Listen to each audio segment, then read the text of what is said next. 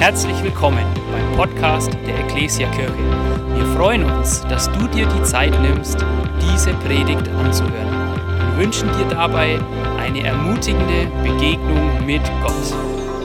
Bevor wir in unserer Predigtserie weitermachen, möchte ich euch einen Vers vorlesen, den ich vor ein paar Tagen gelesen habe und der mich sehr angesprochen hat und der so richtig in unsere Zeit reinpasst. Den finden wir auch im Alten Testament, im Buch Jesaja. Und ich lese euch jetzt einfach das mal vor. Wenn ich es gleich finde. Denn so sprach Gott zu mir, als er als seine Hand mich packte und er mich davor warnte, den Weg dieses Volkes mitzugehen. Und jetzt spricht Gott, ihr sollt nicht alles Verschwörung nennen, was dieses Volk Verschwörung nennt. Ihr müsst nicht fürchten, was sie erschreckt. Doch Gott, den sollt ihr heilig halten. Vor ihm solltet ihr euch fürchten. Und ich habe mir gedacht, Mann, diese Verse hat dieser Prophet Jesaja vor ungefähr 2750 Jahren geschrieben. Und die hatten damals wohl so eine Zeit, wo das Volk Angst hatte, wo Verschwörungstheorien so grassierten. Und ich habe mir gedacht, wie passt das, wie, wie treffend ist das gerade jetzt für unsere Zeit, wo Menschen Angst haben, wo Menschen wirklich vor diesem Virus unter, in, ja, in Angst und Schrecken leben. Und dann heißt einfach so, doch Gott, den sollt ihr heilig halten. Also wir werden aufgefordert, Leute, ihr braucht keine Angst zu haben, sondern das eine, was ihr tun sollt, gebt Gott die Ehre. Und das hat mich sehr ermutigt, das hat mich sehr angesprochen und jetzt wollte ich euch einfach jetzt mal weitergeben. Und jetzt starten wir in unsere Predigt, ja wir starten nicht, sondern wir machen weiter mit unserer Predigtserie Weltveränderer. Ist ja ein spannendes Thema, Weltveränderer. Wir glauben, ja wir sind davon überzeugt, dass Jesus Christus, der Sohn Gottes, dieser Weltveränderer ist. Niemand anders sonst hat die Welt dermaßen geprägt und verändert wie Jesus Christus. Und ich möchte dazu gleich noch ein bisschen was sagen. Uns begleitet diese Predigtserie ein Vers auch aus dem Buch Jesaja. Und zwar finden wir diesen Vers im Kapitel 9, den fünften Vers. Und da heißt, denn ein Kind ist uns geboren, ein Sohn ist uns geschenkt, das wird der künftige Herrscher sein. Gott hat ihm seinen Namen gegeben. Und jetzt kommen vier Namen. Wunderbarer Berater, kraftvoller Gott, ewiger Vater, Friedenfürst. Das ist ein starker Vers, den dieser Prophet Jesaja vor 2750 Jahren, also ungefähr 750 vor Christus niedergeschrieben hat. Und dieser Vers ist ganz klar auf Jesus Christus, auf den Sohn Gottes gemünzt. Und wir haben jetzt einmal diese vier Gottesnamen, die man in diesem Vers lesen kann, haben wir herausgenommen und haben sie in unsere Predigtserie hineingepackt. Wir haben in der ersten Predigt beim Benny vor zwei Wochen einige Gedanken gehört über diesen wunderbaren Ratgeber oder wunderbaren Berater.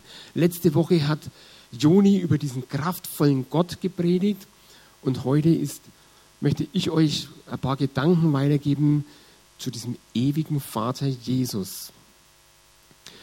Bevor ich aber jetzt genau auf diesen Begriff ewiger Vater eingehe, möchte ich noch so ganz allgemein ein paar Gedanken sagen zu diesem Thema Weltveränderer. Ich habe mir so überlegt, warum ist Jesus ein Weltveränderer? Warum ist das überhaupt wichtig für uns oder für die Welt, dass Jesus ein Weltveränderer ist? Was ist so ungewöhnlich an diesem Mann? Und ich möchte gleich da mal anfangen damit, mit, mit diesem Vers aus Jesaja. Das ist doch absolut ungewöhnlich, wenn wir uns mal überlegen, da sitzt ein Mann 750 Jahre vor Christus irgendwo und Gott sagt ihm auf einmal diese, diesen Vers. Es wird ein Sohn, ein Kind geboren, ein Sohn, es wird der künftige Herrscher sein und, und, und. Und genau 750 Jahre später kommt ein Engel zu Josef und er erklärt ihm anhand dieses Verses, warum seine Verlobte, die Maria, schwanger ist. Und Jesus später beruft sich immer wieder auf diese Verheißungen im Alten Testament, unter anderem auch auf ganz viele Aussagen vom Propheten Jesaja, dass er der Messias ist, er dieser, dieser Retter der Welt ist. Und also ich finde das total außergewöhnlich, ich finde es total crazy, wie präzise Gottes Heißplan schon im Alten Testament vorhergesagt ist. Wie genau das alles eintrifft. Und dann schauen wir uns mal die Person Jesus an. Also ich habe mir so überlegt, so die geschichtliche Person Jesu.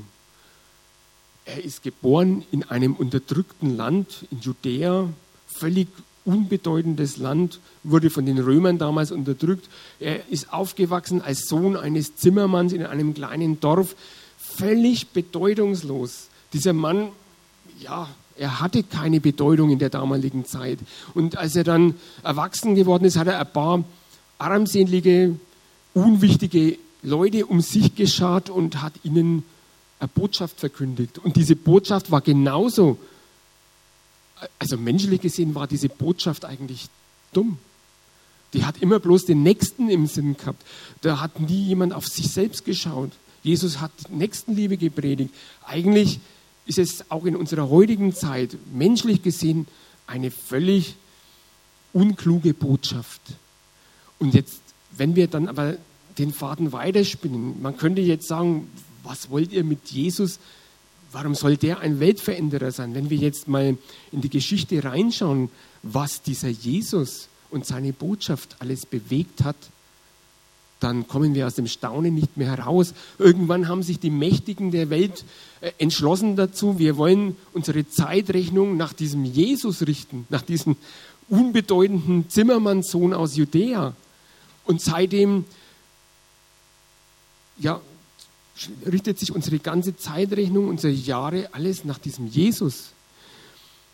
Wenn wir mal anschauen, wie diese Botschaft, die Jesus da damals diesen unwichtigen Menschen da weitergegeben hat, wie die sich entwickelt hat, dass daraus eine, ich sage jetzt mal den Begriff Religion, eine Weltreligion geworden ist, der Millionen von Menschen anhängen, dass Millionen Menschen diesem Jesus nachfolgen, was daraus geworden ist und wie diese, wie diese Botschaft die Welt verändert hat. Es ist doch erstaunlich, wenn wir mal die Ethik anschauen, die Jesus in seiner Botschaft weitergegeben hat. Diese christliche Ethik. Und wir schauen mal die vielen Gesetze oder Verfassungen von ganz normalen weltlichen Ländern an. Und dann werden wir staunen, wie diese christliche Ethik in ganz, ganz vielen demokratischen Verfassungen Fuß gefasst hat. Wir werden sie da wiederfinden. Ist doch erstaunlich. Jesus der Weltveränderer. Jesus hat die Menschen geprägt, die Menschheitsgeschichte geprägt wie kein anderer zuvor. Davon bin ich überzeugt und er wird sie weiter prägen. Und was mich noch fasziniert an der ganzen Geschichte, ich habe vergessen, dass ich da weiterschaue, das ist das Außergewöhnliche an Jesus. Und dann fasziniert mich noch was. Die Menschen, die Jesus um sich geschaut hat, das war am Anfang eine Handvoll. Und daraus hat sich ein, ein Millionenvolk entwickelt auf der ganzen Welt oder vielleicht sogar Milliarden Menschen, die Jesus nachfolgen und die seine Botschaft weitergeben. Und diese Menschen, wir nennen sie die Gemeinde Jesu. In der Bibel, wenn wir nachlesen im, im Neuen Testament, werden diese Menschen oft als der Leib Christi bezeichnet. Also der Paulus bezeichnet es in seinen Briefen ganz oft so und er will damit zum Ausdruck bringen, Leute, ihr als die Gemeinde von Jesu, ihr Christen, ihr seid so eng mit diesem Jesus verbunden, ihr seid eins, ihr seid eins mit Jesus, ihr seid ein Leib. Und darum kann man eigentlich aus, mit, mit Überzeugung sagen, auch die Christen, die Jesus nachfolgen, die diese Botschaft weitergeben, die ein Licht sind in ihrem Umfeld, auch das sind Weltveränderer. Wenn du Jesus nachfolgst, dann kann ich dir heute sagen, du bist ein Weltveränderer, weil du bist ein Licht in deinem Umfeld und du wirst ein, eine, ein, ja, auf dein Umfeld einwirken, einen Einfluss haben auf dein Umfeld, weil Jesus dein Herr ist. Das fasziniert mich.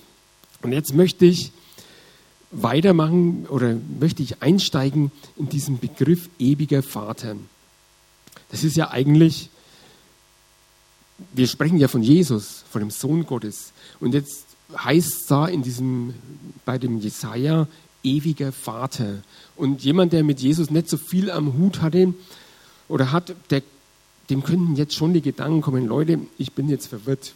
Jesus ist doch der Sohn von Gott, von Gott dem Vater. Was soll das jetzt auf einmal, warum wird er jetzt auf einmal selbst Vater genannt? Und da möchte ich euch ein paar Verse vorlesen aus dem Johannesevangelium, weil genau diese Frage haben ein paar Männer an den Jesus gestellt und Jesus antwortet ihnen da. Und das lese ich euch jetzt mal vor. Ihr könnt mitlesen. In Johannes 14, ich bin der Weg, antwortete Jesus. Ich bin die Wahrheit und das Leben. Zum Vater kommt man nur durch mich. Wenn ihr erkannt habt, wer ich bin, dann habt ihr auch meinen Vater erkannt. Schon jetzt erkennt ihr ihn und habt ihn bereits gesehen. Und jetzt fragt ihn der Philippus, Herr, zeig uns doch den Vater, das genügt uns. So lange bin ich schon bei euch, Philippus, und du kennst mich immer noch nicht, erwiderte Jesus. Wer mich gesehen hat, hat den Vater gesehen. Wie kannst du das sagen, zeig uns den Vater? Glaubst du denn nicht, dass ich im Vater bin und der Vater in mir? Was ich zu euch gesprochen habe, stammt doch nicht von mir. Der Vater, der in mir ist, handelt durch mich. Es ist sein Werk. Ich glaube, mehr muss ich gar nicht dazu sagen, wenn wir vom ewigen Vater, vom ewigen Vater Jesus sprechen. Jesus hat hier Antwort darauf gegeben, wie das gemeint ist. Jesus, der Sohn Gottes, ist wesensgleich mit Gott dem Vater. Es gibt keinen Unterschied im Handeln, im Fühlen, in, in der Ethik, bei ihren Zielen, in der Liebe und so weiter. Jesus, der ewige Vater. Und jetzt schauen wir uns mal dieses Wort an, ewiger Vater. Und ich möchte als allererstes ein paar Gedanken loswerden zu dem Begriff ewig. Weil auch das ist doch komisch. Warum nennt der Jesaja diesen Herrscher ewiger Vater? Es ist ja klar, der Schwerpunkt von dieser Aussage liegt ja auf dem Wort Vater. Und jetzt hätte er ja so als Attribut nehmen können, der gute Vater oder der ideale Vater oder was auch immer. Aber Jesaja nennt hier das Wort ewig. Ich habe mir überlegt, was soll uns das sagen? Was soll das bedeuten? Und ich habe mir so Gedanken gemacht, ewig im Neuen Testament steht in dem griechischen Grundtext für das Wort Ewigkeit der Begriff Äon. Das ist griechisch. Im Alten Testament hebräisch Olam. Und ganz viele Bibelübersetzungen übersetzen das mit Zeitalter oder mit Ewigkeit. Wenn wir jetzt von einem ewigen Vater sprechen, dann soll das zum Ausdruck bringen, dass dieser ewige Vater über der Zeit steht, dass er über dieser Dimension Zeit steht, dass er Herr der Zeit ist. Ist ein interessanter Aspekt. Im Neuen Testament wird das nochmal aufgegriffen da gibt es einen Vers im Hebräerbrief, im Kapitel 7, und da ist von einem hohen Priester namens Melchisedek die Rede. Und dieser hohe Priester Melchisedek wird mit Jesus, mit dem Sohn Gottes verglichen oder gleichgesetzt. Und ich lese euch jetzt einfach mal vor, was der Hebräerbriefschreiber darüber schreibt. Denn auch Abraham brachte diesem Melchisedek den Zehnten von allem. Dieser Melchisedek, der zunächst, wenn man seinen Namen übersetzt, König der Gerechtigkeit heißt, dann aber auch König von Salem oder König des Friedens. Dieser Melchisedek, der ohne Vater und ohne Mutter ist, ohne Geschlechtsregister, der weder Anfang der Tage noch Ende des Lebens hat, der ist mit dem Sohn Gottes verglichen und bleibt Priester für immer da. Bringt zum Ausdruck, dieser hohe Priester, der hier mit Jesus verglichen wird, der ist ohne Anfang und Ende. Er steht außerhalb von unserer Zeitvorstellung. In einem anderen Vers im Matthäus-Evangelium heißt, dass dieser Jesus, dass dieser Gott Herr über die Zeit ist, dass er die Tage, die Zeiten verkürzt. Da geht es um Gerichte, das ist nur so am Rande. Und dann heißt es, und wenn Gott diese Tage nicht verkürzt hätte, und es ist doch erstaunlich, dieser ewige Vater Jesu ist Herr über Zeit. Er steht da drüber und ja, wir können ihn nicht in irgendein Zeitschema pressen. Er weiß dein Anfang und dein Ende. Er weiß über deine Zukunft Bescheid. Er ist der Ewige. Mit diesem Wort ewig will Jesaja einfach die Göttlichkeit von diesem Vater zum Ausdruck bringen. Mit diesem Wort ewig will er zum Ausdruck bringen, Leute, ihr habt es mit einem Vater zu tun, der Gott ist, der allmächtig ist. Ihr könnt das nicht mit einem irdischen Vater vergleichen, sondern ihr habt es mit diesem allmächtigen Gott zu tun. Und jetzt schauen wir uns mal den Begriff Vater an. Und vielleicht mal vorweg, wenn ich jetzt immer von Vater rede, das ist eben dieser Name, den Jesaja diesem Herrscher gegeben hat, ewiger Vater. Ihr Mütter, ihr könnt euch genauso angesprochen fühlen. Es geht, also ihr habt genau den gleichen Einfluss auf alles, aber ich will hier jetzt einfach mal von diesem dieses Vaterbild uns vor Augen malen. Und ich habe mir so Gedanken gemacht, was macht denn einen guten Vater aus? Was macht denn den idealen Vater aus?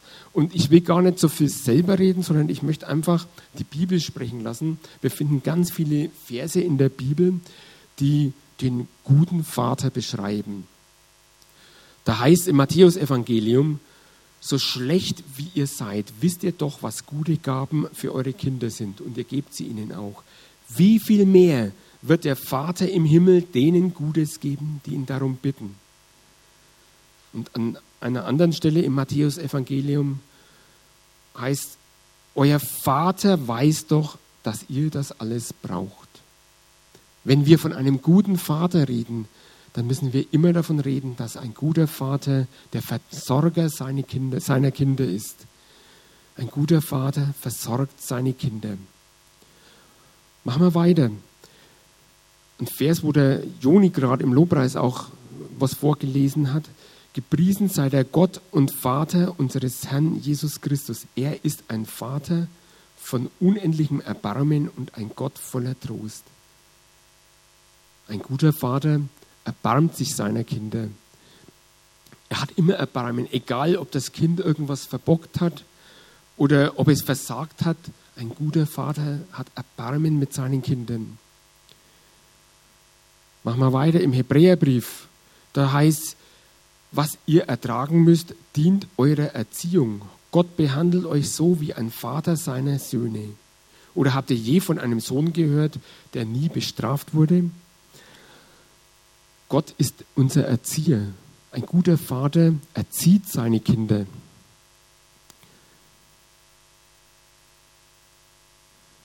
Im ersten Johannesbrief heißt es, seht doch, welche Liebe der Vater uns erwiesen hat.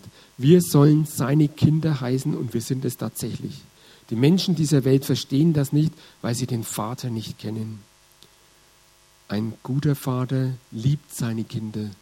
Er hat nur Gedanken der Liebe für seine Kinder, egal wie sie sind, unabhängig äh, von ihrem Verhalten, von ihrem Versagen oder was auch immer. Ein guter Vater liebt seine Kinder. Und als letztes habe ich exemplarisch einen Vers aus den Paulusbriefen rausgenommen. Da heißt Gnade und Frieden von Gott dem Vater. Und das könnt ihr, so fängt Paulus fast jeden Brief an. Gnade und Frieden von Gott dem Vater. Und wisst ihr, ich bin zutiefst davon überzeugt, dass ein guter Vater für seine Kinder Friedenstifter ist. Er hat Gedanken des Friedens für seine Kinder. Das ist das ideale Vaterbild. Ich könnte jetzt noch weiter fortfahren, Eigenschaften aufzuzählen, die einen guten Vater ausmachen. Und ich könnte fortfahren, weiter Bibelverse vorzulesen, die den guten Vater beschreiben. Ich glaube, das langt hier an dieser Stelle. Ich bin davon überzeugt, dass dieser ewige Vater Jesu dieser ideale Vater ist, der all diese Eigenschaften in sich vereint. Er hat nur wirklich Gedanken der Liebe und des Friedens für uns. Und doch müssen wir unser Vaterbild, unser eigenes Vaterbild einmal genauer betrachten. Wie schaut es denn aus? Welches Bild haben wir denn in unserem Kopf von unserem Vater? Und habe ich mir auch so überlegt, da muss man unterscheiden zwischen dem Vaterbild, das ich als Kleinkind vielleicht gehabt habe, und zwischen dem späteren Vaterbild. So als Kleinkind schaue ich zu meinem Vater auf. Ich habe noch keine negativen Erfahrungen gemacht. Ich bin voller Vertrauen, voller Zuversicht in die Fähigkeiten des Vaters. Die Liebe des Vaters ist für so ein Kleinkind völlig selbstverständlich. Die Fürsorge und die Hilfe des Vaters, die nimmt so ein Kleinkind ohne Scham, ohne Schuldgefühle in Anspruch. Wenn ihm danach ist, und da spreche ich jetzt für die Mütter auch genauso, weil die, die betrifft es wahrscheinlich noch mehr, wenn so ein Kleinkind nachts um drei das Schreien anfängt und Hunger hat, ist es völlig selbstverständlich für das Kleinkind, dass die Eltern sich darum kümmern. Da gibt es keine Schuldgefühle. Der Vater ist in allen Dingen der erste Ansprechpartner. Er ist das uneingeschränkte Vorbild. Und ich, ich sage euch, ich lebe in einem Mehrgenerationenhaus. Ich habe, wir leben zusammen mit zwei unseren Söhnen und ihren Familien in einem Haus. Und da sind vier Enkelkinder momentan.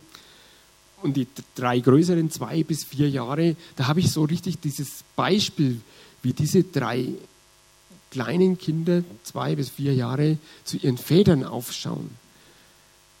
Ganz klar, wenn, wenn ich so den, den Vierjährigen ein bisschen aufziehe und irgendwas über seinen Papa sage, er kann irgendwas nicht oder der ist schwach, das schafft der Papa nicht, dann kommt ganz empört die Widerrede. Mein Papa kann das, mein Papa ist stark.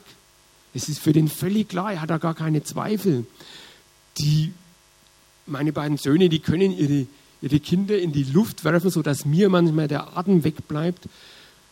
Aber die haben überhaupt keine Angst. Für die ist es völlig klar, ihr Papa fängt sie wieder auf. Das ist dieses erste Vaterbild, wo noch nicht von negativen Erlebnissen geprägt ist. Dieses tiefe Vertrauen zu dem Papa, aber auch zur Mama, die meinen es gut mit mir. Und dann kommt das Leben, dann kommen die Erfahrungen. Dieses spätere Vaterbild wird dann geprägt von Schwächen unserer Väter, von Niederlagen unserer Väter. Es wird geprägt auch, weil unser eigener Horizont erweitert wird. Und wir lernen Menschen kennen, die irgendetwas besser können wie unsere Väter, die vielleicht weiser sind, die klüger sind, die sportlicher sind oder wichtiger sind. All das prägt uns. Aber vielleicht auch die Erfahrung, dass ich selbst etwas besser kann wie mein Vater. Und ganz viele Prägungen gibt es oder machen Menschen mit, die machen ganz fürchterliche Erlebnisse mit ihren Vätern mit, weil sie vielleicht von ihren Vätern misshandelt worden sind, missbraucht worden sind. All das prägt unser Vaterbild. Und all das macht was mit uns. Und ich will diese Prägungen jetzt gar nicht jetzt so, so schlecht reden. Es sind, das ist einfach die Realität. Es ist ein realistisches Vaterbild, unser zweites Vaterbild, das muss man ganz klar sagen. Unsere irdischen Väter sind keine Supermänner, sind keine Heroes und äh, das sind auch nicht immer Väter, die es gut mit uns meinen. Das sind eigentlich realistische Prägungen. Bloß jetzt versetzen wir uns mal in diese Zeit zurück, wo wir diesen ewigen Vater Jesus kennengelernt haben. Oder vielleicht, wenn du ihn noch nicht kennengelernt hast, dann macht dieses Vaterbild, dieses späte Vaterbild, wo dich so geprägt hat, macht etwas mit dir. Wir haben jetzt ganz viele Punkte gehört, wie der ideale Vater ausschaut. Wir haben davon geredet, dass dieser ewige Vater Jesus, dass der dieser ideale Vater ist. Und doch haben wir in unserem Kopf ein ganz anderes Vaterbild drin, das uns prägt auch in unserer Beziehung zu Gott. Und es macht es manchmal schwierig, weil wir so ein negativ geprägtes Vaterbild in uns haben, haben wir oft ganz andere Gedanken über diesen ewigen Vater Jesus. Ganz oft denken wir doch, ich bin in meiner Situation ganz auf mich allein angewiesen, mir kann keiner helfen. Oder ganz oft ist doch der Gedanke in uns drin, Gott meint es nicht gut mit mir. Oder Gott ist meinem Problem, meiner Situation nicht gewachsen. Das schafft er nicht. Oder so diese Schuldgefühle. Ich habe Gott so enttäuscht, dass er mich fallen gelassen hat. Deshalb geht es mir so schlecht. Oder Gott straft mich wegen meines Versagens. oder dieser Leistungsgedanke, ich muss mir die Liebe dieses ewigen Vaters, ich muss mir die Liebe Gottes erst verdienen. Das steckt doch in uns allen drin, so wie wir da sitzen. Ob du einen guten irdischen Vater gehabt hast oder ob du ganz schlimme Erfahrungen gemacht hast, aber dieses Vaterbild steckt in uns doch drin. Und diese Gedanken haben wir doch auch in, in, unserer, in unserer Beziehung zu Gott. Ganz oft haben wir einen ganz kleinen Glauben zu diesem ewigen Vater im Himmel. Ganz oft zweifeln wir doch daran, dass es dieser Gott im Himmel gut mit uns meint. Und doch sage ich euch, Gott ist ganz anders. Dieser ewige Vater im Himmel ist ganz anders. Er ist genauso wie dieser ideale Vater mit diesen Eigenschaften, die ich vorhin vorgelesen habe. Gott ist anders als unsere irdischen Väter. Gott erfüllt all die Erwartungen, die wir als Kinder, als Kleinkinder unseren Vätern zugedacht hatten. Wenn wir Gott zum Vater haben, ist es gut, wenn wir dieses erste Vaterbild auf Gott projizieren können. Er wird diese Erwartungen nie enttäuschen. Ich habe mir jetzt so Gedanken gemacht. Ich bin fast am Ende meiner Predigt und die Band kann gerne nach oben kommen. Ich habe mir Gedanken gemacht, wie bekommen wir denn dieses negativ geprägte Vaterbild, das in unseren Köpfen drin ist, wie bekommen wir das wieder raus, wenn wir an Gott denken, wenn wir an unsere Beziehung zu Gott, dem Vater, denken? Wie schaffen wir es, dass wir wieder dieses innige Vertrauen zu diesem himmlischen Vater haben, diese feste Überzeugung, diese Gewissheit, er meint es gut mit mir.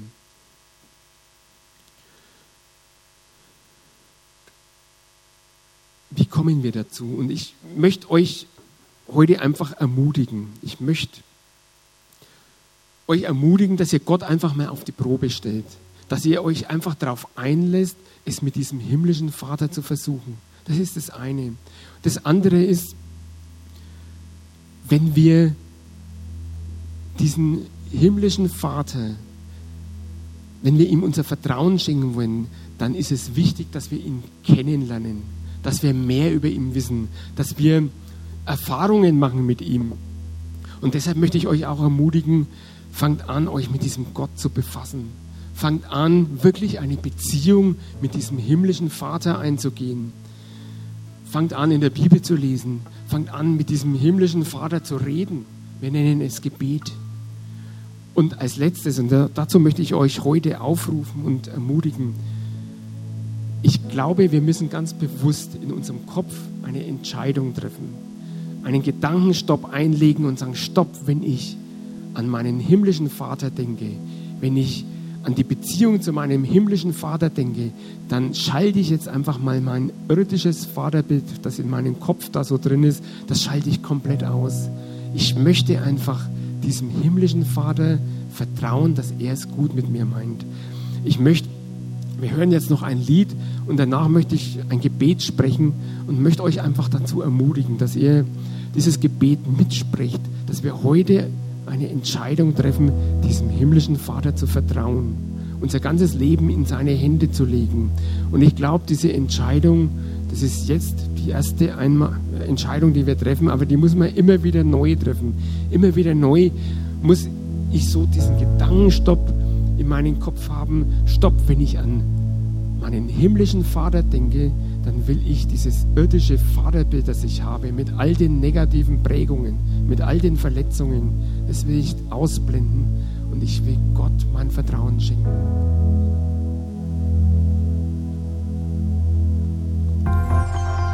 Wir hoffen, dass dir diese Predigt gefallen hat und dich in deinem Leben mit Gott stärkt. Außerdem wollen wir dich gerne besser kennenlernen Dazu bist du herzlich eingeladen, unsere Sonntagsgottesdienste um 9.30 Uhr und 11 Uhr zu besuchen. Schau doch mal auf www.ecclesia-rot.de vorbei oder auf den sozialen Medien unter Ecclesia Rot. Wir freuen uns auf dich.